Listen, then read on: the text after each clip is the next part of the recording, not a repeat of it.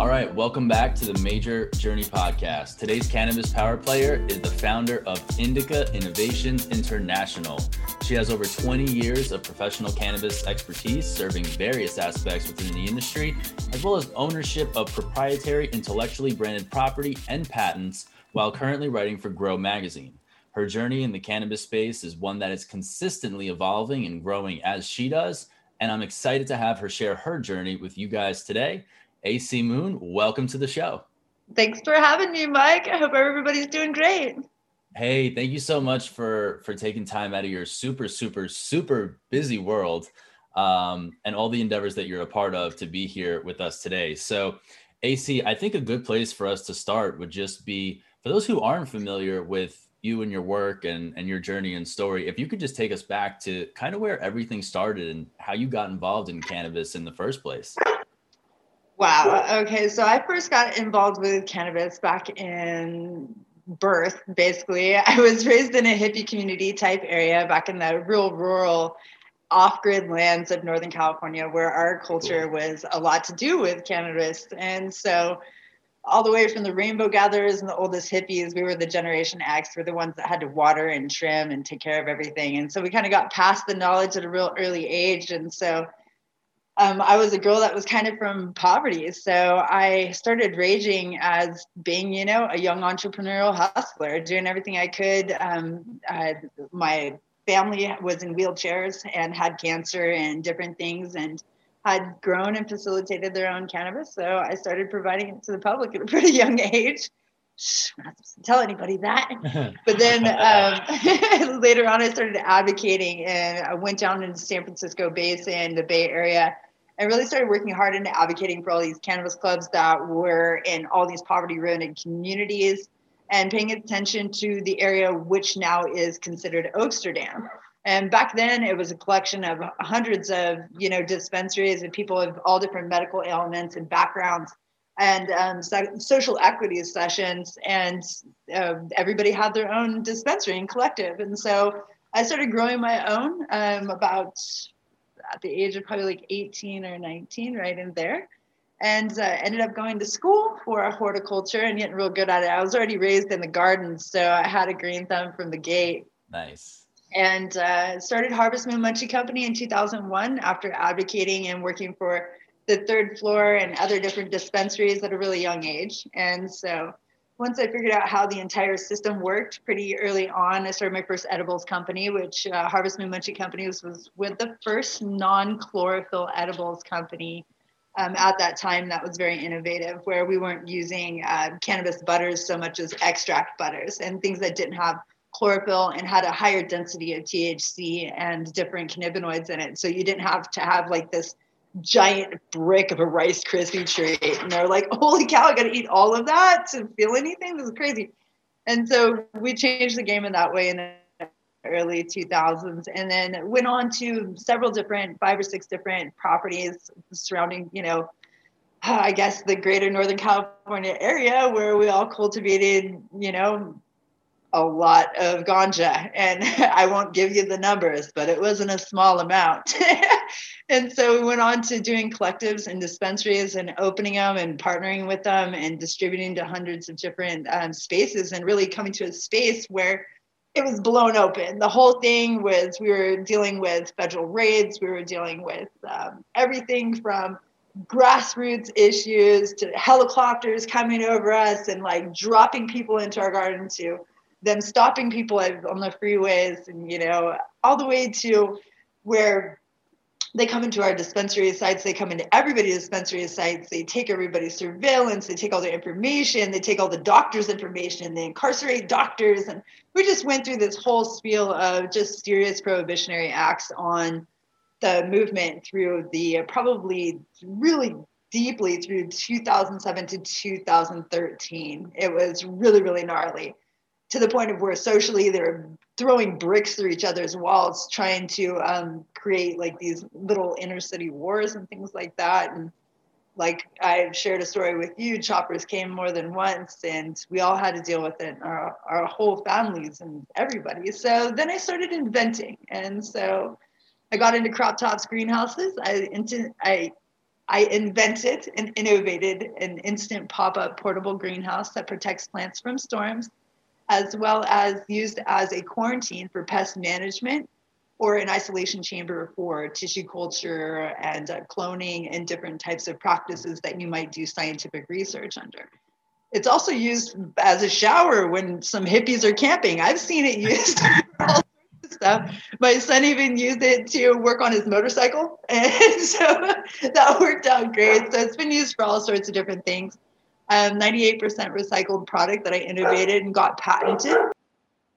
So then we moved on to, um, you know, really getting into patenting and innovating and learning the entire stench of what licensing is, what licensing means, and um, seeing how the medical marijuana platform was going really heavily into the recreational jurisdiction at that point in time. We already had several different bills that were constantly trying to be passed. I really realized that intellectual property is probably where we were going to go. So after getting a degree in horticulture and forestry, I started studying genetics and organic chemistry and learning about just how everything works and intertwined from the base all the way to the top. And I went to Asia and learned manufacturing, got a whole bunch of um, good information and life skills by creating my own product and patenting my own product. And you can't you can't go to school for the amount of information you, you gain from doing it yourself and doing it with from grassroots off grid situation. Totally. And then um, you know bringing it to light and launching it and despite more federal raids at our our grow ops and different spaces i decided to go ahead and launch. So i launched at emerald cup in 2013 in high times cannabis cup in 2014 and just pre- premiered my product and showed it to the world and and adventure capital grew it myself and literally made every aspect of it happen. So really learning those ins and outs and started traveling more helping cannabis growers pretty much throughout the world um, realize what it is that california's journey has been and how it represents this pathway for the rest of the world to start entering it you know first we had Colorado booming way harder than we were very quickly, all the way to now we have, you know, Thailand and Mexico, and everybody's joining this movement. So I started going globally and getting heavily certified.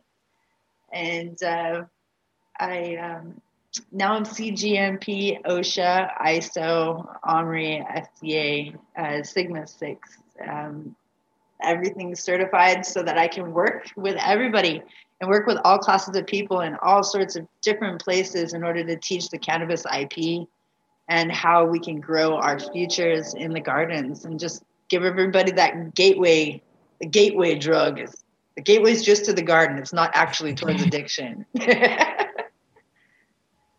So out of everything that you've done that you've worked on would you say that cultivation is really like where your heart is at and like your favorite thing? Yes, I I can't tell you that even if I had never made a dime in the industry, I have a passion for plants. I see how they're synthesized in our world and how you know the very table that this this computer is sitting on and the the clothes that I, I I'm wearing and and the, everything around us is really synthesized from plants and we don't realize it and so i i really want to like put the empower the plants. Like, empower the plants so to speak. You know we look in our our medicine cabinet and this is something that I've, I've talked to everybody for years and years and years decades if not with my mom having cancer when i was young i always watched her popping pills and everything just massive amounts of pills. And anything that modern man would say hey this is going to take this pill. You want the red one or the blue one? And then all of a sudden it changes reality it's not true. It's just all synthesized from plants and different derivatives and mixtures and organic, you know, organic compounds. And so I tell people all the time, hey, your aspirin is made out of a tree that you can grow in your front yard. Um, you know, birch trees and willow tree extracts provide lots of analgesics and anti-inflammatories. And people just have forgotten a lot of knowledge. So I'm just like, hey, I love these plants. You know, they actually rule our world. They they're everywhere. We wouldn't have anything like dressers or anything if we didn't have if we didn't have these plants. So yeah, I definitely have a thing for cultivation. and IP and lots of other things. I really love life, and life with cannabis is kind of intriguing because we have such an amazing industry right now and watching it innovate super fast. Yeah. And so, like, how do you see yourself with your skill sets, all those experiences, right? Going globally, doing all the packaging, like doing everything really from the ground up and just getting your hands dirty and having a firsthand experience with everything. How do you see yourself kind of plugging into the cannabis industry that we're in today versus what it was like maybe 10, 12 years ago or, or, or something like that? Oh, it's like a completely different creature. That is literally Godzilla to the Loch Ness monster. There is a whole range of differences. and it really starts from the grassroots of, you know, if you walked into the quote unquote industry 20 years ago, it wasn't an industry, it was a community. And it was people that all worked together. It was us against them. We realized that prohibition rules us all. A lot of people are forgetting that it's still federally illegal. Right now, all of us are breaking the law. Even this one plant, it's like right here, it's just breaking the law. We're doing it every day. And so a lot of people have forgotten the truth of why it's us against them and why this community was originally built, why we have an opportunity to have an industry now was literally because of prohibition we wouldn't have this unique position in the world if it wasn't for prohibition giving us this us against them feeling of where we come together and we have a uniquity and we're able to include everybody from all walks of life into that where you know a stoner with dreadlocks can end up talking to a lawyer over a joint and that's how it all began all of a sudden we had a dispensary somebody had a really good session together and they say just marijuana was born it's so true though. I'd say that, that nowadays though, walking in is is not walking in. You're literally busting in. You're you're coming with your tools and your agents and every resource that you have to try to figure out where to, you know, have your place in this industry and what what aspect of it do you fulfill or how can you migrate your career that you've been dealing with for 10 20 30 years and how can you migrate and facilitate into the cannabis community and kind of have a symbiosis relationship with it and that's way different because now we have all these courses and virtual online things and everybody is you know kind of throwing out as much as they can in order to gain some sort of traction. And so it becomes almost like I see a lot of people like trying to claw to the top with the way of CBD is a breakthrough point or marketing or media tools that are pretty much to the point where I see a lot of people selling out. Don't sell out. That that's the that's the really strict point is always have passion for what it is that you're doing. If you sell out just for money or narcissism, the cannabis industry is probably going to eat you up that out. Yeah, I've, I've come around to find out that like they're like how like this whole industry and this whole community community I should say really like the the real cannabis community like they'll sniff that out like bloodhounds. Like if if like that's why like relationships I think are so important, especially in the industry, because oh, yeah. one like you can just tap on someone's shoulder and be like, hey, listen, like true false like what's what's the deal with with this group over here like this person or like is this really what it is? Mm-hmm. and uh so quickly you can figure out whether or not someone is who they say they are or whether it's just a whole facade to get a quick buck which a lot of people that come in and they're like oh you know i'm just gonna come in make a quick play and uh, you know it'll be a cool 50 million in three five years and then i'm out like yeah, Sorry, I see bud. it. I see it, but it's not the long-winded ones. And the more people are trying to play with it, like um, like almost like stock market, stock market or day trading, where they're like, okay, now we got stocks in Curaleaf. I'll watch this one go up, watch this one go down. We're gonna throw 50 million at this and watch it go out the door back over here. And so a lot of people are, you know, because of those actions, that's why our community is being lost because they forget how their decisions are affecting everyone down to the cultivator.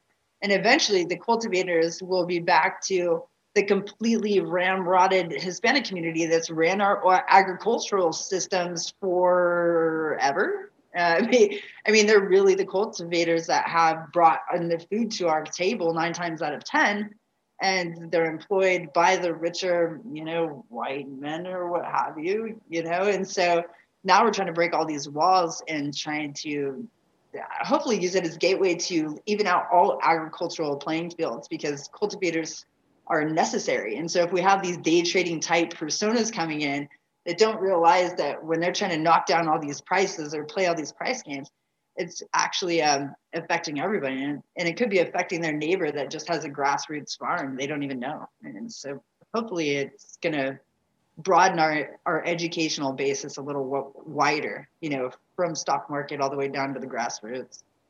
Yep. And I've, I've heard so many times, I totally agree with you. And I've heard so many times that the, the, the people that are really going to succeed in, in the industry are the ones that can really just get down with the cultivators and just get down and dirty. And then at the same time, like have the same level of respect for a cultivator as they might have if they go in and sit, you know, sit in on Wall Street with an investment banker to talk about, hey, how do we finance this this new cultivation or how do we like totally flip the switch on on this? So I totally agree with you. And the more and more that like I've been getting deeper and deeper into the space, the more and more that seems to be the truth that I, that everybody wants to come closer to. Well, that's why I feel that, you know, a lot more of what we were originally modeling in 1994 when the first like real legalization act was coming through and I was advocating, you know, passing around the clipboards trying to get signatures back in the day. And uh, what we were doing was modeling after the wine and tobacco industry. And really nowadays, I want to see the tobacco out of it and using the symbiosis that they've created in the wine industry has to be introduced into the cannabis industry more.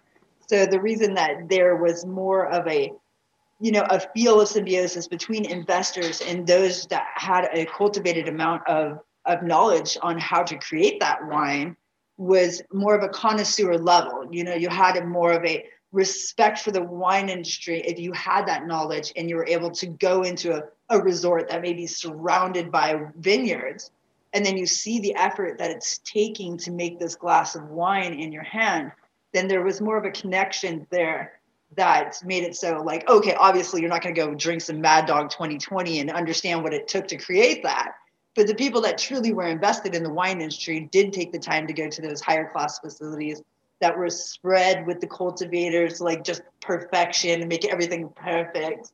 And then it just kind of created that information byway for the money to see that the gold star was actually in how it was cultivated and and if we could use that same sort of modeling of visual perception and interaction with the plant i'm drinking that wine the vineyards in front of me i'm drinking that wine that man is working on the plant in front of me and is doing it in row upon row upon row then uh, maybe we're going to be able to, you know, kind of transpose that into the the cannabis industry one day safely, without you know safety issues that may come from, you know, giving out our locations or something like that. I don't know. totally, I've even heard. um I told I've even heard about like how so, like some people want to get into like consumption lounges and like mm-hmm. on the other side of the lounge it's just a glass wall and you can actually see the cultivation taking place and you can see them doing that. So kind of like what you just described with wine, how you mm-hmm. can see the people out in the fields like clipping and pulling things down, like kind of the same thing. And I think I think we'll start to, or I hope, like the general public will have more appreciation for how exactly. much like love and labor and like just how much of everything goes into a single crop. It's um, a lot. Yeah. Yeah, it's a lot. And up in Humboldt, we have more and more people that are opening their gardens up to Airbnb situations or resort or retreat type situations for yoga and wellness retreats. And so there's going to be more of that symbiosis, but there's still those safety issues that you have to really, you know, kind of check who it is that you're letting onto your farm, regardless. So, it, and I definitely back in the day in the dispensary days, you know, when it was all collectives under medical marijuana, which is probably still true for a great amount of people that end up listening to this. It's not all endemic to California, obviously. Um, we did have those types of here was the grow, here's the you know counter type situations, and it did make for a beautiful interaction between consumers and you know plant managers. I mean, to a certain extent, it got to be a pain in the butt, like taking care of a turtle in the in the you know the the dog store or what have you, but it was always a lot of fun to see how people, you know, interacted with that plant in the dispensaries. And I, I can't wait to see it too. It's to be neat. Yeah, no, it's to be a really exciting time. Uh, so AC, one of the, and we were just talking about this a couple minutes ago, but one of the, one of the, the really amazing things about you is that you're always on the move and it just seems like you're always on the hunt for the next big thing. Um, even like how you went from like figuring out how to do like intellectual property to packaging to cult like all these different things. And so how do you continue to just add more and more onto your plate and not necessarily burn out or feel like you've spread yourself so thin to the point where you're like, I don't even know what I'm doing? Because you seem to have a really good pulse on everything you're involved in. And I need you to tell me the secret sauce because it's. Well, my Afgoo that I've been growing for 20 years definitely helps. I tell you what. No, I'm just kidding.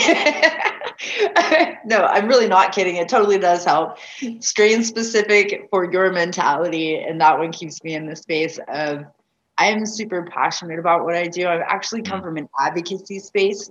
So I'm not a person that you're probably going to see getting rich in this lifetime because I've had the opportunity to be rich in this industry many times. And I don't really think that's what my goal is for humanity. I want to see how this, you know, how my invention, you know, like like crop tops, where is it? Over there, crop tops or or any of the the writing that I do, I want to see it make an impact so that we can understand that grassroots is I mean, we have to pay more attention to our world. That this planet is suffering. We're creating too many plastics problems, pollutions problems, like all these things the cannabis industry is large enough that we can actually have an impact on the environmental problems, the humanity problems, the equity problems, the abuse problems, and, and it can have a worldwide impact if we use it properly. So I'd rather I'd rather um, you know overwhelm myself a bit every now and then and be full to full of passion for what I do than to sit and just give the bare minimum to the world. And I am I'm here to help everybody really grow into what it is that we want to do. Right now, I'm trying to, I'm finishing testing for ISO, which is International Organization of Standards. And so taking all of the Swedish built international standards for compliance for the highest quality pharmaceutical drugs on the planet, the highest standards for everything, um, and really implementing them and trying to see if we can even embrace the world further by just creating more connectivity placing those standards in the cannabis community here and then letting the cannabis community go worldwide to that same platform. So hopefully we're just gonna I I have to be honest though on an end note on that comment. I I think everybody burns out a little bit. But if you do truly have passion and you're not just there for the money, then it's not just a day trade. And I could never walk away from my plants because they're like your kids. and, it, and it really you you just gotta love what it is with, that you do and every day we're gonna just like go okay i have so many ideas on my plate and i love life so much. Maybe i have way too much tetrahydrocannabinol like stuffed into my system that it's just aching to get out. Just have this creativity where it's just like connected way too thing too many things in my brain.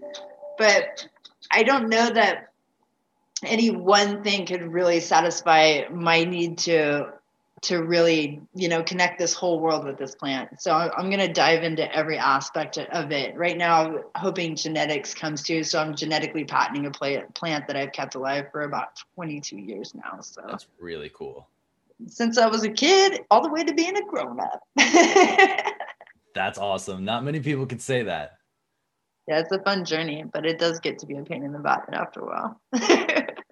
so, what's one piece of of specifically cannabis business advice that you wish, or it could be general business advice or life advice that you wish that you could go back and give the younger AC who is maybe you know first just starting out with everything? You know, I was from the off-grid world of where a lot of peaceful hippies and I dived in at the age of I ran away and then dived into the city. And so I think I would look back and go, you know what? Um, don't trust anyone until you really, really figure it out. Give it the due diligence into every aspect of your interactions because it's going to save you a world of trouble. if you really look at how people act, um, it's going to tell you a huge amount about uh, the personalities, and so you're going to be able to pinpoint how they're affect how they're going to affect you and your future. And you want to align with the people that are are with the the good the best intentions at heart and always and and not just greed or be chasing money or getting on the hustle and the grind you know, keep your morals compass, you know, very straight and pointed north, and then everything's going to be awesome. Luckily, I've always had a really strong moral compass, but a lot of the people I've chosen to interact with at different times have gave me a broad, broad understanding of of who not to trust now in the industry. yeah, I, I think I think a lot a lot of folks go through that. But so, like, would you say would you say that if you if you just focus on keeping that moral compass aligned, everything else, like in this unexplainable way, just kind of works itself out? Um, I would like to say that that's true, but we all know that nice guys and gals finish last for a reason. And the reason that the true money stands in the hearts and the, the hands of sharks is because, well, sometimes you got to get a little dirty. Hmm. And that's an unfortunate part about, especially going up into the corporate realms of, of cannabis, is that you have to know your core community so that when other people are trying to you know leech off of the information or leech off of what it is that you're trying to goal set on yeah. that you're able to create healthy boundaries and, and know their parameters because it gets to be yeah gets to be a lot of cluster fucking right now. Excuse my language but there's a lot of cluster fucking. It's all fuckery Totally. But we do still love the industry, and I, I hope that all of us that are standing up and speaking can help guide it in a way that's, uh, you know, does have a moral compass and uh, keeps the community at, in reality instead of, you know, having it diluted by tons of just commerce, constant commerce talking. Just remember the, the grassroots and the reason why we're doing this. Yeah. And so, do you think the brands and the communities that are being built with the brands that have that kind of mentality are going to be the ones that stick around for 50 years versus the ones that maybe just come in, get rich, and then kind of fade out after five, six, seven years? Well, hopefully, then uh, we're going to, like I said, follow the alcohol industry model, which eventually, you know, we'll have some craft producers of anything or fine wine producers. We'll have you know these absolutely integrated appellation quality things will still be present um, but they may be backed unfortunately by larger money because what's happening right now is a huge you know it's about to have a turn of monopolizing. As soon as federal legalization or rescheduling happens big pharma and all the largest industry producers in the world in the planet are going to have their hands in it. And it's really not going to give a lot of people an opportunity to launch properly in in a grassroots way. So with these mom and pop and craft farmer facilities that have a tight knit community, it does give them a better chance because you know you, you always want a buffer of space around you that protects you. Mm-hmm. But in the end, when we have you know truly even all these Tilray and all the largest companies in the world, will eventually like be the larger shark that you know eats the little shark, and then the next one eats the little shark until you know they're going to tax everybody to death and make it so that the profit line is so small just like they did with tomatoes or a billion other commodities that there isn't going to be a lot of room. So it's going to be the gold star organic craft cannabis that really got into their branding their appellation created their personal family ip on every aspect of processing and structure um, is going to be the ones that definitely stand up. But the other ones will still be present because they're going to be bought out and licensed by the big guys. Because really they're going to end up being the one that that owns everybody in the end in some form or another. Because you can take the entire industry uh, of cannabis and it's only a drop in the bucket to what big pharma and um, oil has. And the second they can put their money in they're going to. And that's the same people. They own big pharma and gas in the world. It's all the same people. So, excuse me. It's just a matter of time before we see how they're going to set up the the way that they're going to monopolize as they they gain rescheduling and the ability to interact in these li- large banking assets once that interaction comes. So that's why it's so important right now. Why I'm doing a lot of podcasts and a lot of social speaking and public speaking is because we have to you know gain the grassroots information and and that's going to be the only way that people are going to understand why federal legalization is going to happen and why it's not a good thing. Mm-hmm. And prohibition is the only thing that brings us together in in the grand scheme of things.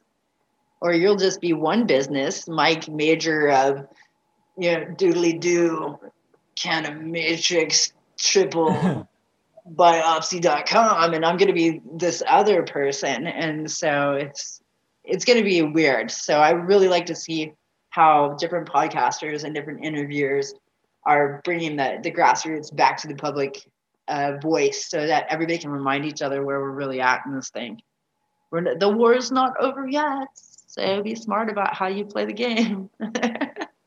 totally. So, so like, are you are you looking forward to legalization, or are you kind of like very hesitant about it and kind of like, okay, how is this actually going to play out? I am borderline against it.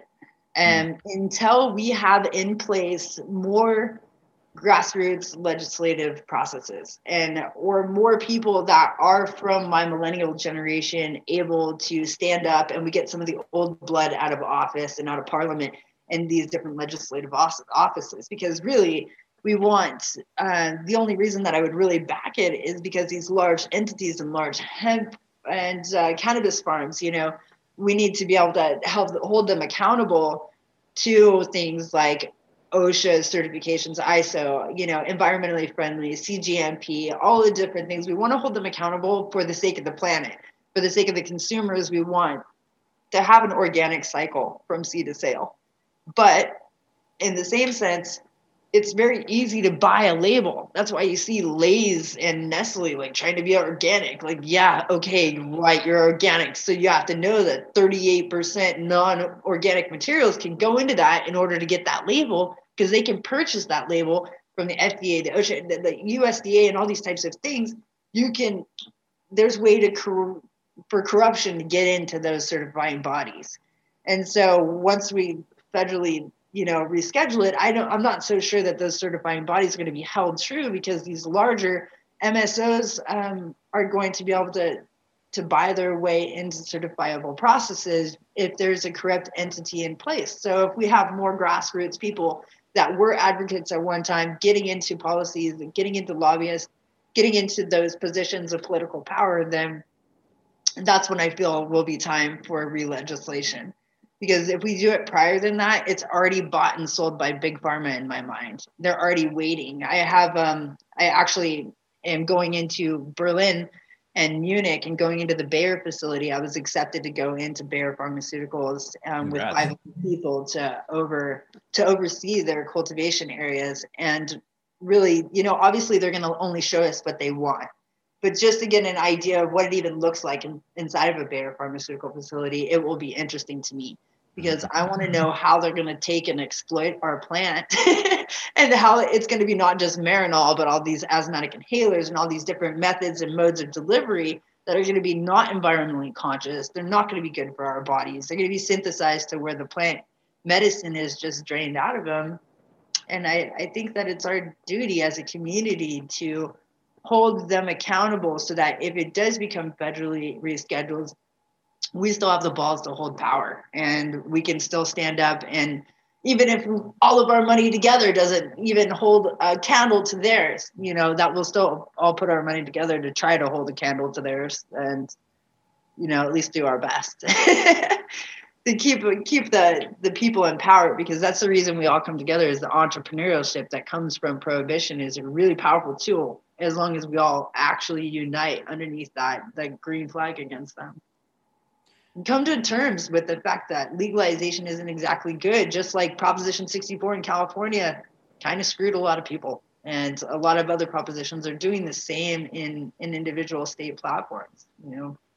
It's there to make money. It's not there for the growers to to have success or be able to have medical research or even be able to make those innovations in medical science. It's so it's very lucrative and confusing game. it is a very confusing game because it's like in in in one in one moment they're promising you this and then when you go behind closed doors you're like wait a second this is nothing this is nothing like what you made it sound so oh, and especially when it comes to like res- like like clinical research and and all of that like there's no room for gray area, or at least in my mind. Like when it comes right. to stuff like that in people's lives and, and actual data, like it's got like it's numbers, right? Like it's it's black and white. Like it is, it isn't like so like the researchers have to know whether or not they can actually do studies the way that they're supposed to do and the way that they've been doing them for a while. So now if all of a sudden you're given, you know, synthesized products to work with,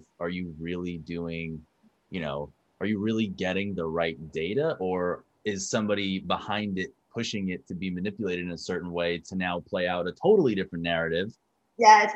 Yes. So you know and not to go off like the conspiracy theorist like end here but like it's it's super valid right just because of like the nature of of what everybody's kind of you know come together to to fight against. all about the to, money and that's yeah. what we have to slow our rule and yes all of us need money but there's room for everybody so mm-hmm. open open our doors and open our minds and don't just follow that almighty dollar. And that's probably what I'd say to everybody trying to enter the cannabis industry. Like, have some heart, like, yeah. make it a community by consciously interacting in, in a conscious way and be a conscious hustler.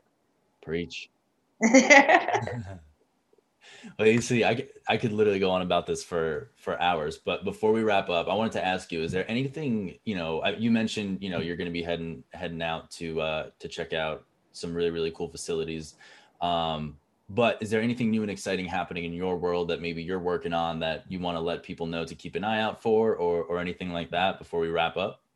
Um, I'm actually right now I'm I'm working as a partner down in St. Vincent in the Grenadines, where the Caribbean has experienced a huge amount of volcanic explosions, and the medicinal cannabis farmers that I work with down in these very remote islands have very small amount of resources. So right now I'm building a platform for unifying the cannabis community globally called CaribbeanCannabisProject.com, as well as advocating for some people in Morocco, Thailand, and well, soon to be India, I guess, is our next pit stop and uh, really making it so that we see what every community is going through as an individual as a whole and how we can impactfully like donate to them. So if people have old equipment and like burn out stuff that they don't know what to do don't fill the landfills full of it. Donate it to caribbean cannabis project and then we can send it to all of these poverty ridden farmers that they just want the opportunity to grow mm-hmm. grassroots learn how to grow. And so we're going to try it on a charity level. That's what i'll i'll be doing. I'm writing a curriculum and finishing my book and getting it published here soon. So should be interesting. Always lots of new innovations. Working on more patents and just planted some more trees. So we'll get that going. I love that. I love that. Well, when everything starts coming for full circle again, we'll definitely have to have you back on and talk about it. I'm super excited about the book that you just mentioned too. I can only imagine what uh what that's going to be about. So we'll definitely want you back on the show to talk about that later. Excellent. Thanks so much for having me, Mike. It's been great talking to you. Likewise. Thank you so much. All right. Well, that wraps up this week's episode of the Mejer Journey podcast. We will catch you guys next week. Thanks for listening to today's show. To check out more great cannabis podcasts, go to podconnects.com. Here's a preview of one of our other shows. Hi, my name's Kate, and I'm your host of the Pop Moms Podcast. I started the Pop Moms Podcast, well, because I wanted to end the stigma against using cannabis, specifically with moms, but also anyone who chooses to consume. I strive for a balance of humor and education, along with some pretty rad guests, to help combat social biases that come with consuming cannabis. Kids are hard. Join me for regular podcast episodes packed with parenting hacks, real life stories, and of course, my favorite cannabis products. The days are long, but the years are short. So roll another J and take a deep breath. Keep blazing and stay amazing.